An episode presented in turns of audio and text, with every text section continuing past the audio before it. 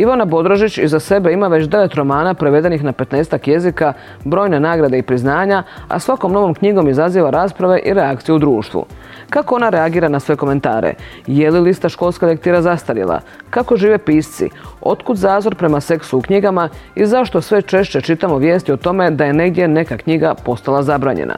Ja sam Rita Arslani, a s Ivanom ću potražiti odgovore na ova pitanja.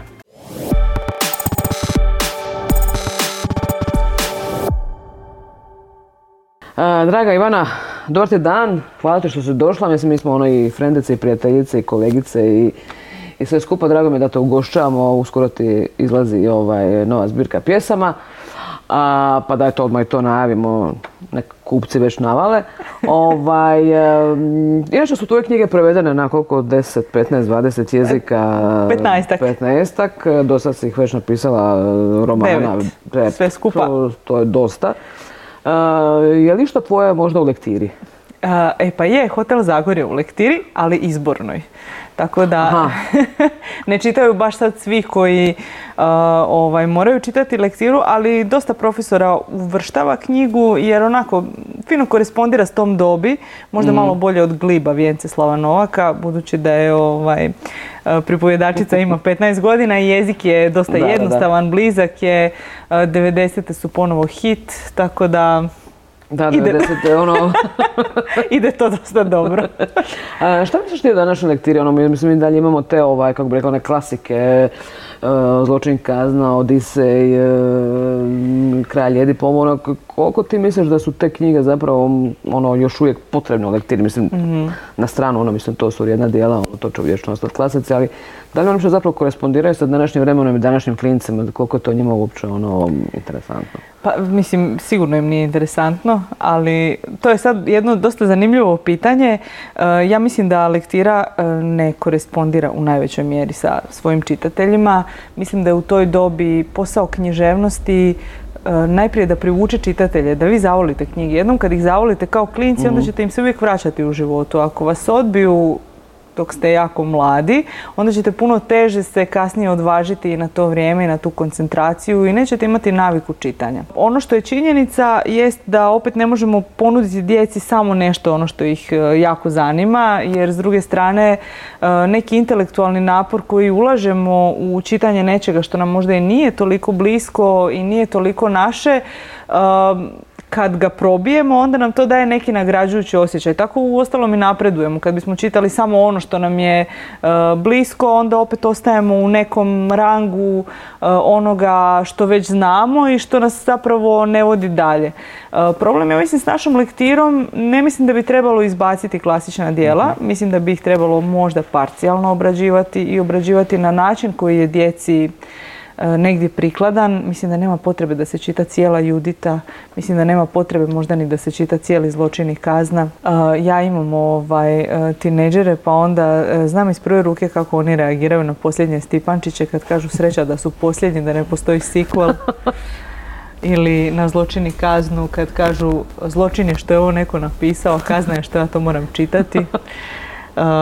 a to su nekako djeca koja su odrasla u tom okruženju knjiga i nije im strano da nekad uzmu nešto i pročitaju, međutim da, tu se pojavljuje taj problem da je njima to jer budimo realni, te knjige su napisali neki brkati muškarci u određenoj životnoj dobi s određenim životnim iskustvom, a što je ono što mi tražimo u knjigama? Mi tražimo da nam te knjige kažu nešto o nama samima i o svijetu u kojem živimo. Te knjige njima ništa o tome ne govore i zato im je jako teško eh, nekakav link pronaći koji će mhm. ih eh, u taj svijet uvesti.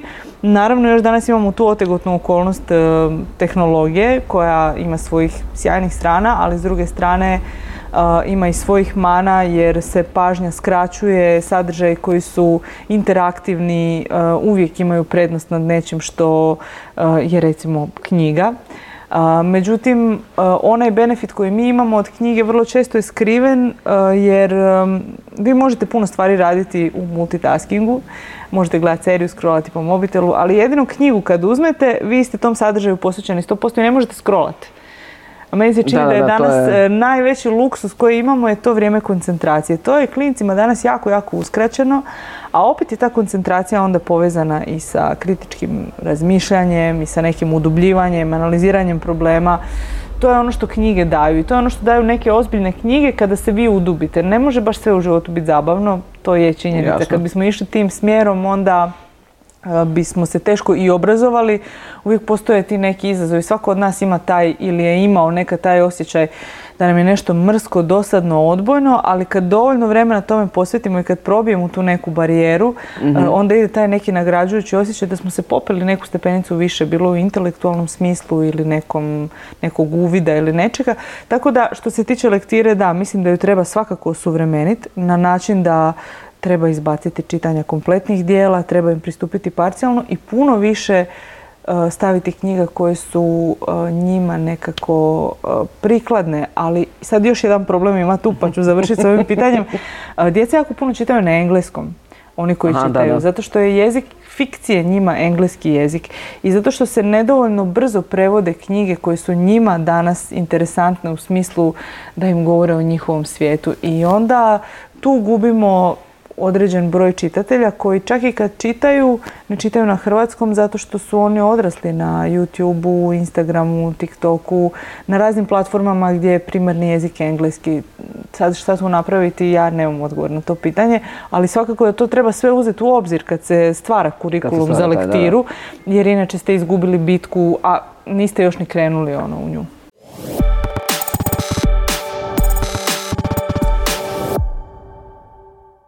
Od uvijek su postojali, postojali nepodobni pisci, podobni pisci, bilo toga i u Jugoslaviji, bilo toga 90-ih, jel to još uvijek postoji? Koliko je toga, odnosno da li se taj zapravo ta, to podoban, nepodoban, ono razlikuje od onog podobnog i nepodobnog od prije? Pa u neku ruku sigurno da, mi živimo sad u jednom drugom sustavu gdje ti zaista možeš govoriti što god želiš i kako god želiš, ali a, dio toga je da zapravo nikog nije briga.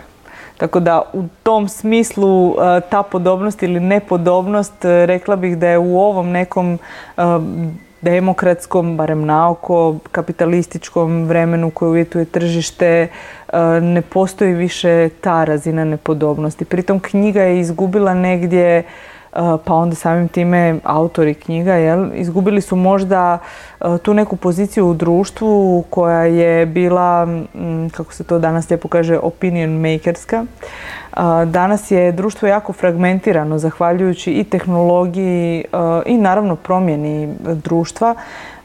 Ne postoji više nešto kao što je generacijski pisac, ne postoji nešto više kao što je režimski. Da, pisac, da, da. zato što ne postoji režim u tom nekom smislu riječi. Postoje nekakve uh, ja bih rekla više klike koje su unutar uh, samog društva, uh, bilo da se to društvo bavi kulturom ili da se bavi ne znam nekim drugim segmentom i onda je tu ta hijerarhija. Znači pisci koji objavljuju u prestižnim izdavačkim kućama koje imaju dobre dotacije od Ministarstva kulture, pisci koji objavljuju u malim izdavačkim kućama, uh, pisci koji se bave društvom ili oni koji se ne bave. Mislim da se tu hijerarhija negdje sad uh, zapravo mijenja ili recimo pisci koji rade u novinama i koji oblikuju um, izdavačku politiku časopisa, medija.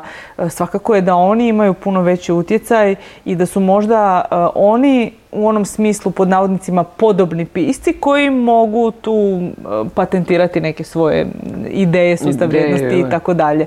Ali u onom smislu u kojem je to bilo prije nekih možda 40-50 godina, mislim da, da, da to jednostavno više ne drži vodu na taj način.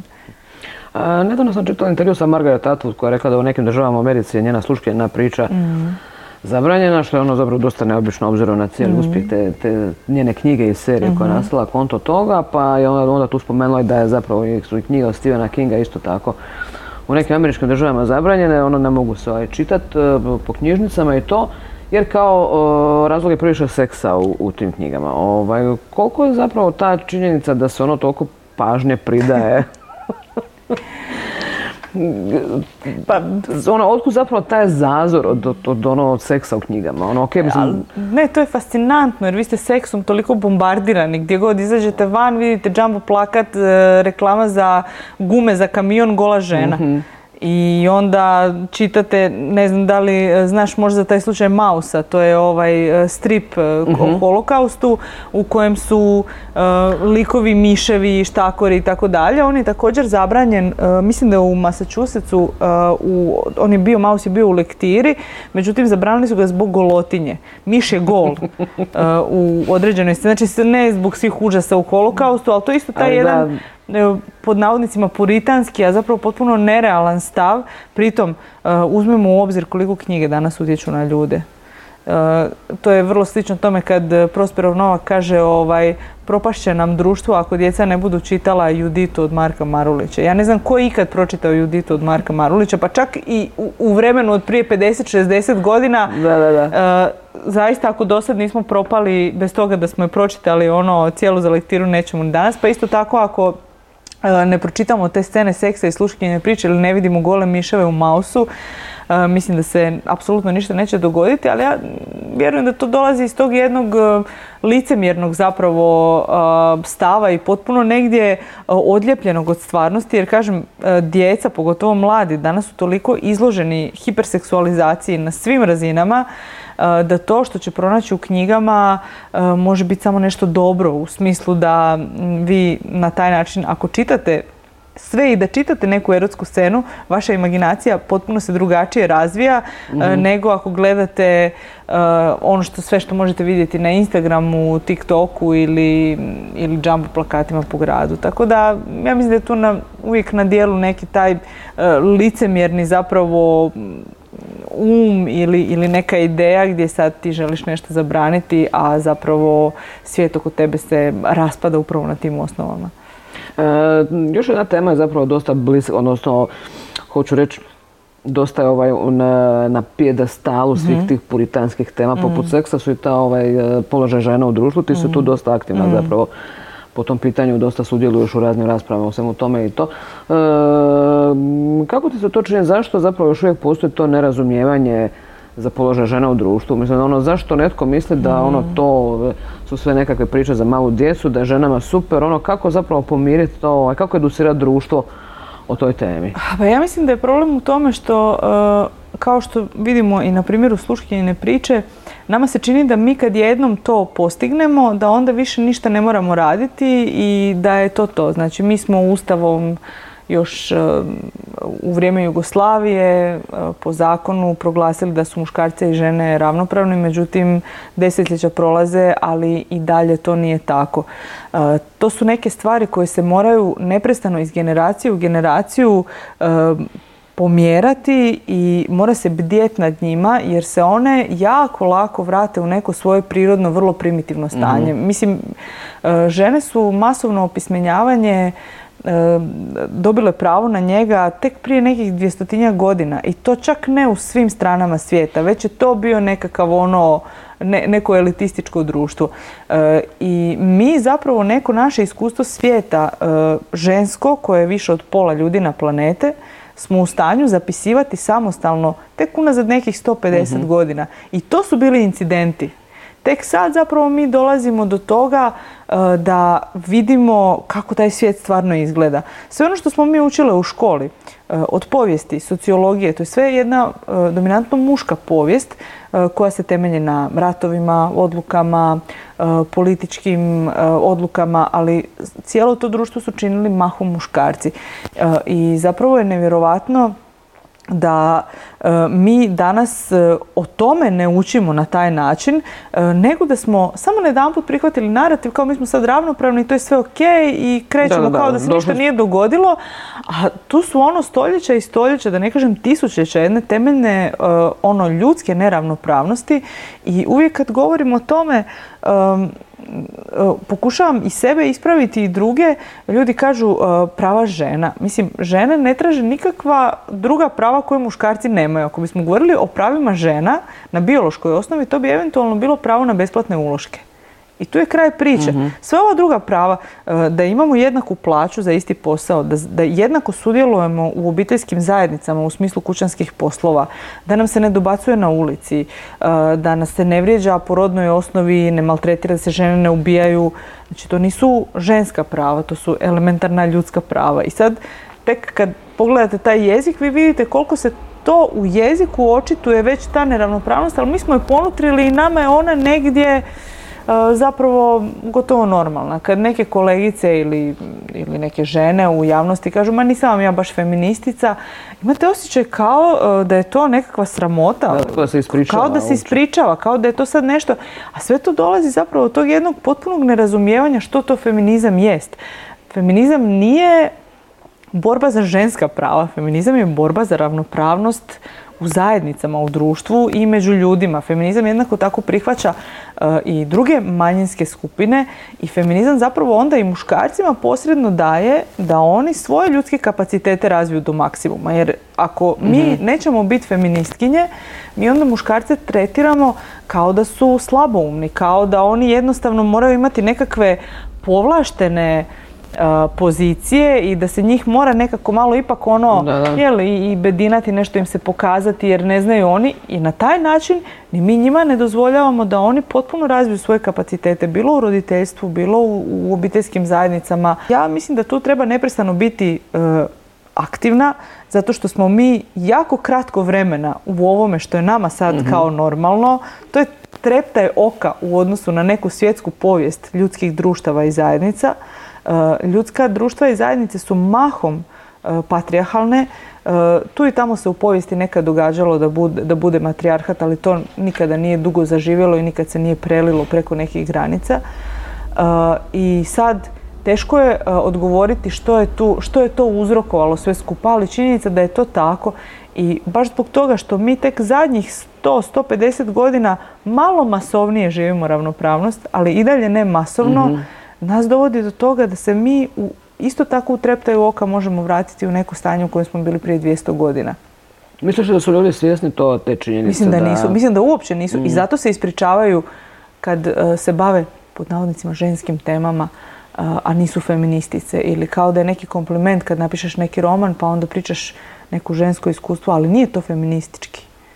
Kao da je sad to nešto, kao... ovaj, kao to je neka dodana vrijednost ako nije feministički, ali ako jest feministički onda, mislim, e, to možete vidjeti u književnosti kako je jako skopčano sa društvenim nekim uvjetima.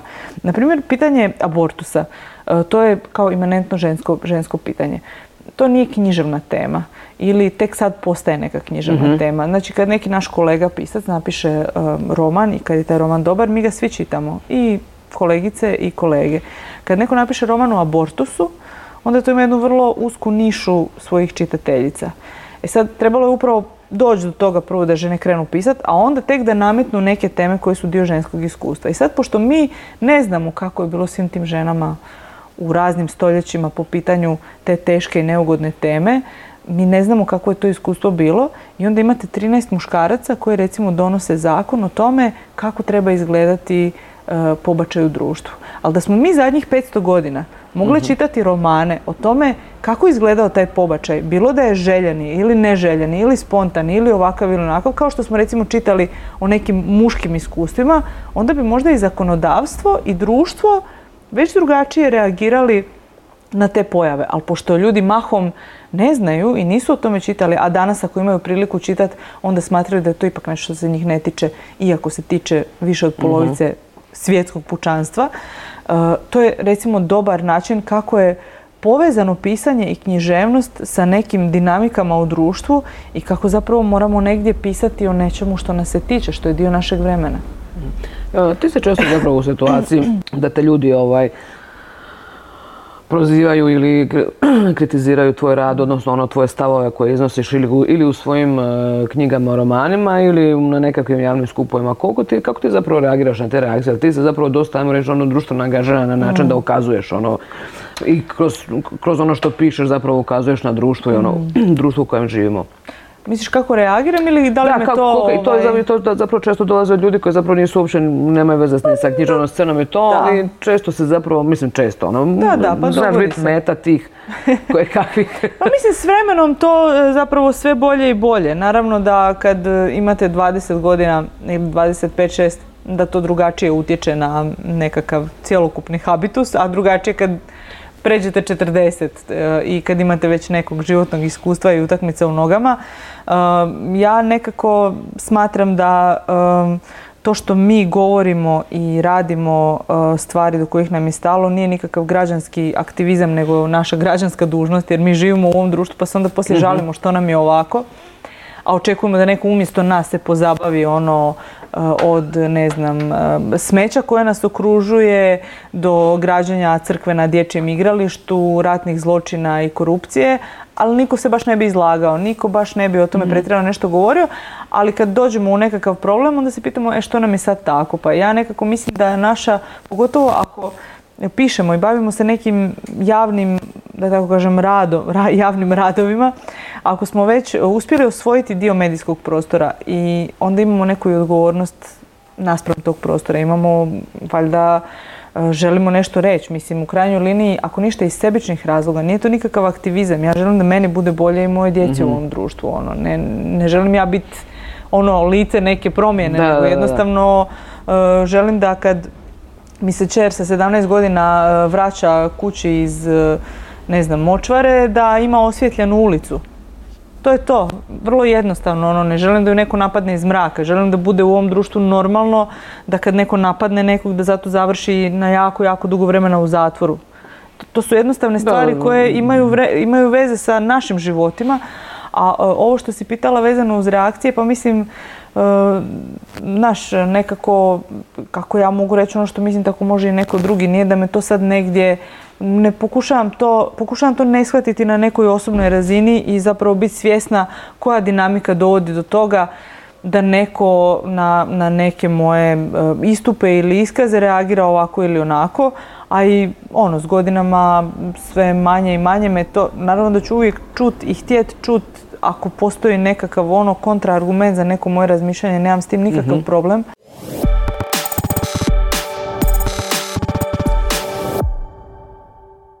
E, što misliš, što će, što će još dugo vremena biti tema kod nas u društvu? Ono, što će, čime ćemo se mi još, mm.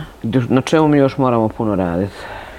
Dobro, sad e, ovi e, Ustaše i Četnici, oni su kao uvijek nekakav ono podton koji tu se kotrlja i mislim da će oni još neko vrijeme ovaj, bit. Mislim da sad negdje smo drugi svjetski rat privodimo kraju. Da, to, odradili smo to. Da, ovaj, pa ne, šalim se. E, ja mislim ovako, e, što sam i rekla u nekoliko navrata jer sam se e, nekako počela malo više obrazovati i, i, i zanimati u tom smislu. Jedina, jedino pravo političko pitanje koje čeka recimo moju djecu i generacije koje dolaze jesu klimatske promjene, kontrola nad resursima koji su voda, plaže, zemljišta, nekakav rad koji je negdje nije izrabljivanje kao što smo imali sad situaciju nedavno sa radnicima koji dolaze izvana pa rade za Volt, Bolt i mhm, onda još satima, te neke nepostojeće platforme koje nemaju nikakvu odgovornost, koje nemaju neke vlasnike ili direktore, umjetna inteligencija svakako, ali sve to skupa, cijela ta neka tehnološka nadgradnja negdje će možda izgubiti utrku nad resursima kojih je sve manje, nad energijom koja postaje nekako upitna koliko smo iscrpili fosilna goriva i koliko smo iscrpili zapravo e, sad već evo više od 80%. Ono što ljudi često brkaju kad kažu ma dobro, ljudi su se uvijek snašli, smislit će oni nešto novo. Tehnologija napreduje i to je istina. Mhm. ali e, ono što moramo shvatiti da energija nije jednako tehnologija. Tehnologija može otići naprijed, ali ako mi nemamo vodu, ako nemamo naftu, ako imamo beskrajne suše u Europi koje ono odnesu 50% e, usjeva u Francuskoj ili Španjolskoj, ne može tehnologija uh, to proizvesti. Ona ne može to nadoknaditi. Ako mi nemamo neke uh, uh, prave, stvarne i valjane uvjete našeg života, s tim da trenutno na planetu ima oko 8 milijardi ljudi što je više nego, ne, što znamo da je više nego ikad, ali taj eksponencijalni rast je ono toliko ubrzan da u jednom trenutku um, događa se to da u jednom trenutku stvari idu jako brzo, ali onda kad krenu toliko brzo, e, gotovo ih je nemoguće više vratiti. Mhm. Vratiti na ono gdje su bile prije 5, 10 ili 20 godina. Po mom mišljenju to je jedina stvarna opasnost koja nas čeka E sad, ta opasnost sama po sebi je realna. Ono na što mi nismo spremni i nikada vjerojatno nećemo biti spremni, uh, jest što će se događati s društvom u tom trenutku. Taj x faktor ljudski koji Mhm. uvijek je sposoban za najveće užase i naravno i najveće neke uh, genijalne stvari je nešto što je jako teško predvidjeti u ovom svijetu. Ali čini mi se da mm, to pitanje kontrole nad, nad našim resursima za život i, i zemlje u kojoj živimo kao jedna vrlo mala i zapravo ne toliko moćna e, koliko mi mislimo da jesmo ovaj, e, nacija. E, Mislim da će to biti zaista jedina važna politička pitanja i ja tako često to pričam svojim prijateljima i znam da nekad zvučim već koji Jehovin svjedok, ali jedna moja prijateljica mi je rekla, ali znaš, ja mislim da kad, kako se tope ono ledene, polarne kape i kad ostanu ona dva ledenjaka, na jednom će stajati četnik, na drugom će stajati ustaš. Mene neće i dalje shvaćati u čemu je problem. On će se i dalje pokušavati objasniti šta je zapravo bilo 42. Ja kažem, možda si u pravu, možda sam ja naivna, ali mislim da to stvarno neće biti bitno vrlo, vrlo brzo. Da, da, da, barem ovim nekim Kao, genera- barem u ovim e, Imam generacijama. jednu dobru vijest i jednu lošu vijest. Nestaće četnici i ustaše, to je dobra vijest. A loša vijest je nestaćemo svi zajedno. Nestaćemo svi. Tako da, to je to. E, reci mi ti, e, osim što pišeš knjige, pišeš i kolumne i tako dalje, koliko, je- koliko se živi od pisanja? Kako se u Hrvatskoj živi od pisanja? Pa mislim, od pisanja se ne živi, živi se od nekih drugih poslova vezanih uz pisanje. Pa mislim, ja mislim da to e, ljudi ovaj, dosta onako i, i to je već neka poznata činjenica. Znači vi kad ste bestseller autor, u konačnici dobijete 10% od prodanog primjerka. I to tek nakon što se prva naklada um, rasproda. Um, moje su knjige prodavane u nekoliko tisuća primjeraka i onda kad meni to sve dođe na naplatu, ja odem na ljetovanje s klincima, kupim novi kauč, promijenim gume i to je to. Znači, to nije nešto od čeg ja živim, to je nešto što meni dođe kao nekakav izvor prihoda koji mi je um, super.